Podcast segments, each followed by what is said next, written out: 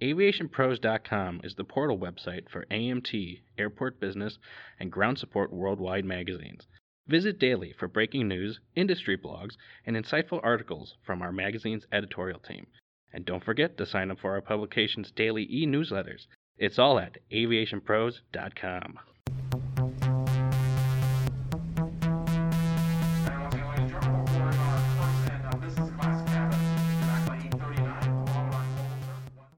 Hello and welcome to the Aviation Pros podcast. I'm Christina Marsh, editor of Airport Business, and today I'm joined by Houston Airport Systems COO Jim Szczesniak to talk about Houston International Airport's International Terminal Redevelopment Program, a project designed to meet the increasing demand for international air travel that includes three critical elements renovating Terminal D, an expansion with a new D West Pier, and processor building. So, Jim, there's a lot of exciting things happening at the Houston International Airport. The International Terminal Redevelopment Program and the United Airlines Terminal B Redevelopment Pro- Project. Let's talk a little bit about these projects. First, let's break down the three elements of the International Terminal Re- Redevelopment Program. What can folks expect? Yeah, so sure. So, you know, again, our original international terminal that we had at the airport was 1990s vintage. Um, we've seen basically passenger traffic uh, almost quadruple through it.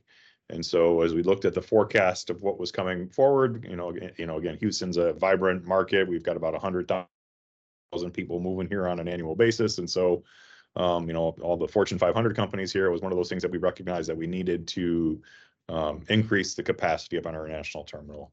Um, so again, that's going to consist, consist of kind of three components, three main components to it. So number one was refreshing the existing uh, gates that we that we have. Um, then we also went. We are going to build. So our our, um, our our terminal right now just basically has a one concourse layout in it, uh, but we're going to stick a, a, perpendicular pier on it too. So that's in construction right now. So that's a six wide body um, capable um, concourse. So it'll be three gates on each side that can be go to uh, 10 uh, domestic, I mean, so narrow body aircraft if, if we need it. Um, and then we also are going to be redoing a central processor. So the uh, existing terminal, the, the, the ticket hall area of it basically in the, in the roadway system didn't work uh, for the expanded capacity. So what we did is we tore down uh, one of the garages in our terminal core and we're building a new central processor that's going to be handling all our ticketing and, and baggage.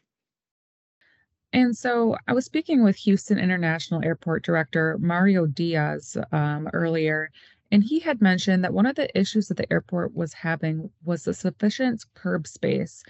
How is the processor helping to provide proper circulation, particularly particularly during peak hour? Yeah, so if you look at um, where we're at right now, um, you know, you've got a a, a terminal. The, the international terminal has this basically central, just a single level roadway. Um, so what we we're able to realize is obviously for, for the capacity that we needed for growth, we would not that that single roadway was not going to be able, and that single level roadway was not going to be able to support that. And so with the central processor, we're going to have a two decked road um, so have a, uh, you know, again, that upstairs uh, where you're going to go to ticketing and then the downstairs from a baggage claim perspective and pickups. And so that's going to be a significant increase um, in the curb footage because from a roadway perspective, um, you know, you got to have the sufficient curbs because if you don't have sufficient curbs, then your your traffic backs up on the roads, and when it backs up on the roads, that kind of bogs everything down. Um, so again, this new facility is going to come with at least a 30% increase in curb space over what we've had uh, had in the past. Um, and again, it's a much more efficient layout the way that's going to be laid out. The design of the new D West Pier was driven by the need to simplify passenger flows for both domestic and international travelers. What does that mean for travelers, and what can folks look forward to? So the new, um, so the, the concourse itself is going to be a, is it's going to be a, a statement piece. Um, so we've got uh, it's a very large facility that's got, you know, again, the uh, clerestories above, uh, below the clerestories, this beautiful copper kind of um, roofing system that's in in the terminal. You'll be able to see that's got little different angled louvers throughout. It's going to let the light pour in. Um, it's got a huge feature wall along the one side where we, you know, get our, it's on the western side so that in the afternoon sun, Um, that feature wall helps, uh, you know, it gives you enough of the, the visual outside, but then it helps, uh, you know, mitigate the heat load that we get here in Houston in the summer. Um, each gatehouse itself has its own, uh, international artist that is going to design, um, a, a basically some uh, art installations from a welcome perspective. Um, so that when you come in, you know, again, we've got, uh, artists from Latin America in there that are going to be basically putting in these nice new gate installation artworks. Um, the pier, when you enter the pier, has its own uh, signature art installation that's also going in. Um, and then we've got a new um, food court that's going to go in there where the basically where the pier meets the existing terminal. Um, so that itself will be a very, you know, signature kind of piece um, of architecture. But then you also add that um, when you arrive internationally, um, you're going to take uh, the, the the the corridor into the FIS facility. Our FIS, facility is already very nice, but then when you exit into the into the processor, the new central processor, um, it's a very substantial uh, statement piece also. So it's going to have a um, an oculus in it. So basically, we're going to have a huge skylight um, that comes in from the top of the building and goes all the way through the building to the basement, um, so that we can bring natural light all the way from the top to the bottom. Uh, in addition, that Oculus has a um, very fancy LED um, screen that goes around the Oculus, um, so that we would be able to do, um, you know, some pretty sophisticated graphics um, to be able to, uh, you know, again, welcome people to Houston, give them that sense of place.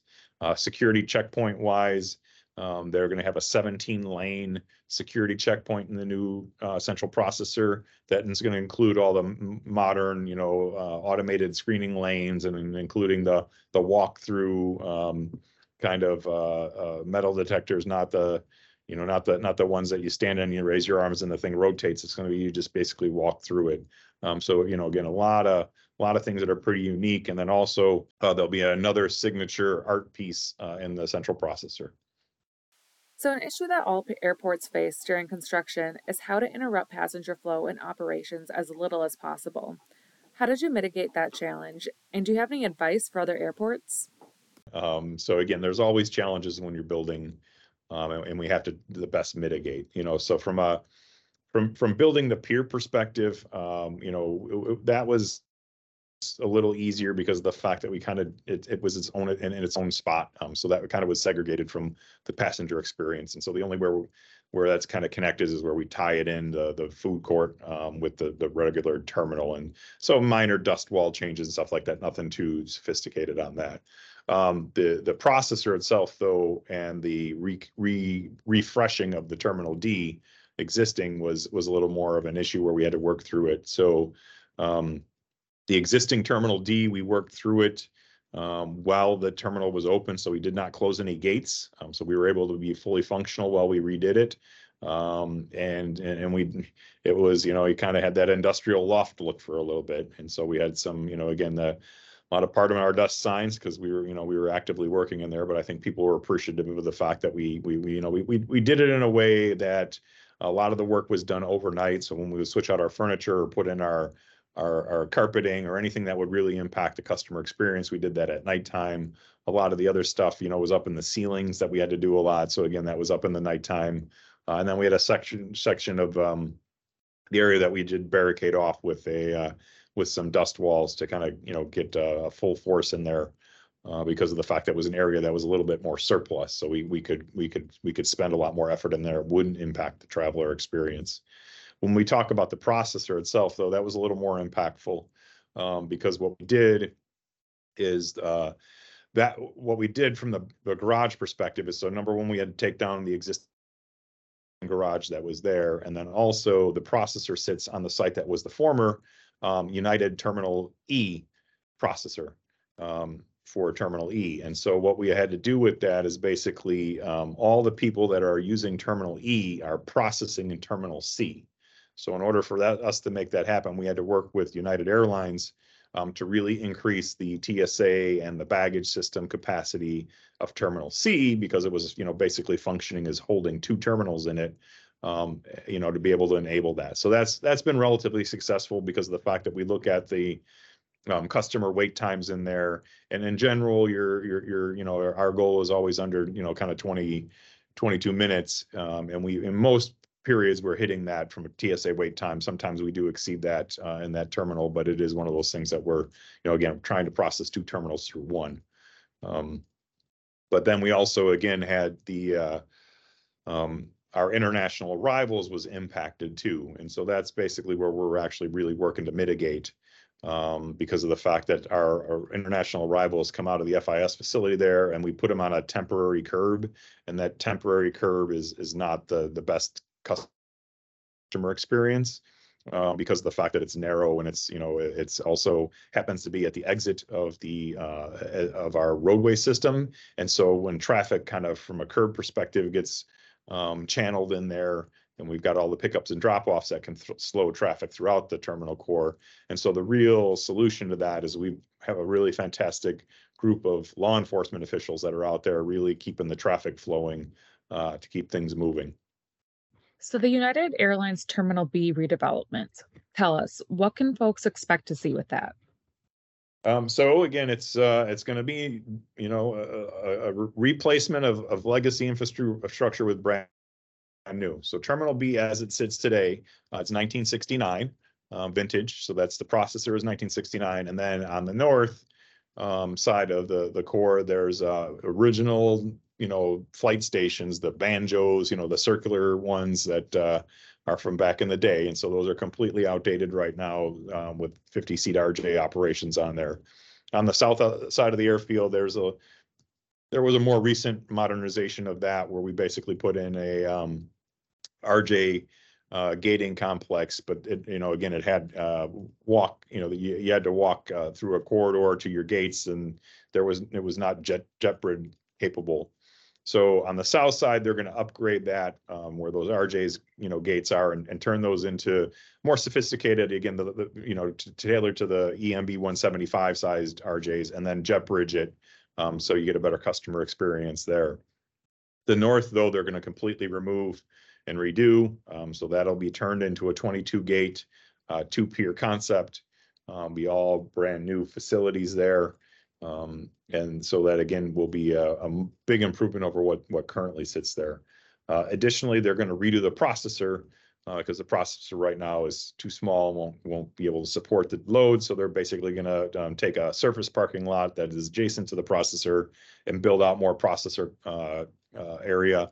And then additionally, they're going to significantly increase the curb frontage that we've got for the terminals.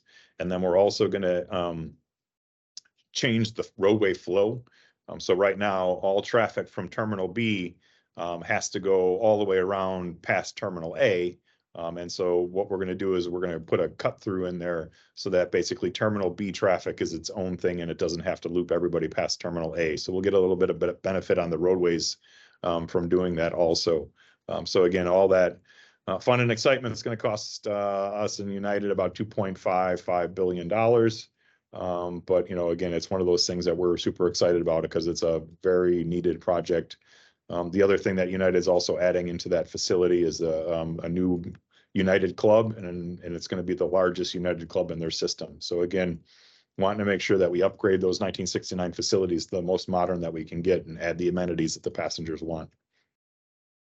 So the new processor building that will connect Terminal D and Terminal E is expected to be fully operational by 2025, correct? Correct. When can folks look forward to um, Terminal B's uh, completion? Yeah, so that that's really going to kick off in construction uh like second week in January over here. So we're going to get through the holidays, and at that point, they're going to take down those north flight stations uh, and start demoing them. Uh, total construction on on that Terminal B project is supposed to be done in the second half of 2026. Okay, exciting. So they're they're very eager and, and ready to roll. so as you mentioned, this is the largest United Club. Um, can you give us a little bit more details? What what are we looking at size wise?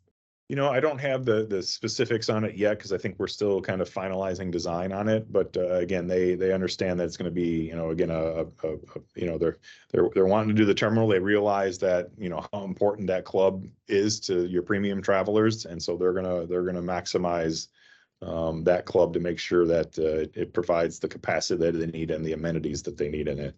Sure. Well, Jim, there's a lot to look forward to. And I want to thank you again for joining us to uh, fill us in on what's happening and when we can expect to see some of these exciting projects. Yeah, super excited to to to you know kind of talk about this, but again, it kind of just you know highlights the fact of how much work we have in front of us. We didn't Sure. even mention we didn't even mention Hobby and the projects we're doing there, or Ellington the projects we're doing there. So yeah, we got plenty going on here. That's for sure. Well, it sounds like we're going to have to have you back, definitely. Sounds good. Thanks again for listening to today's podcast. Stay up to date on industry news, current issues, and information specifically for airports, airport operations, FBOs, and airport based business by subscribing to Airport Business Daily Newsletter. And as always, please continue to visit aviationpros.com.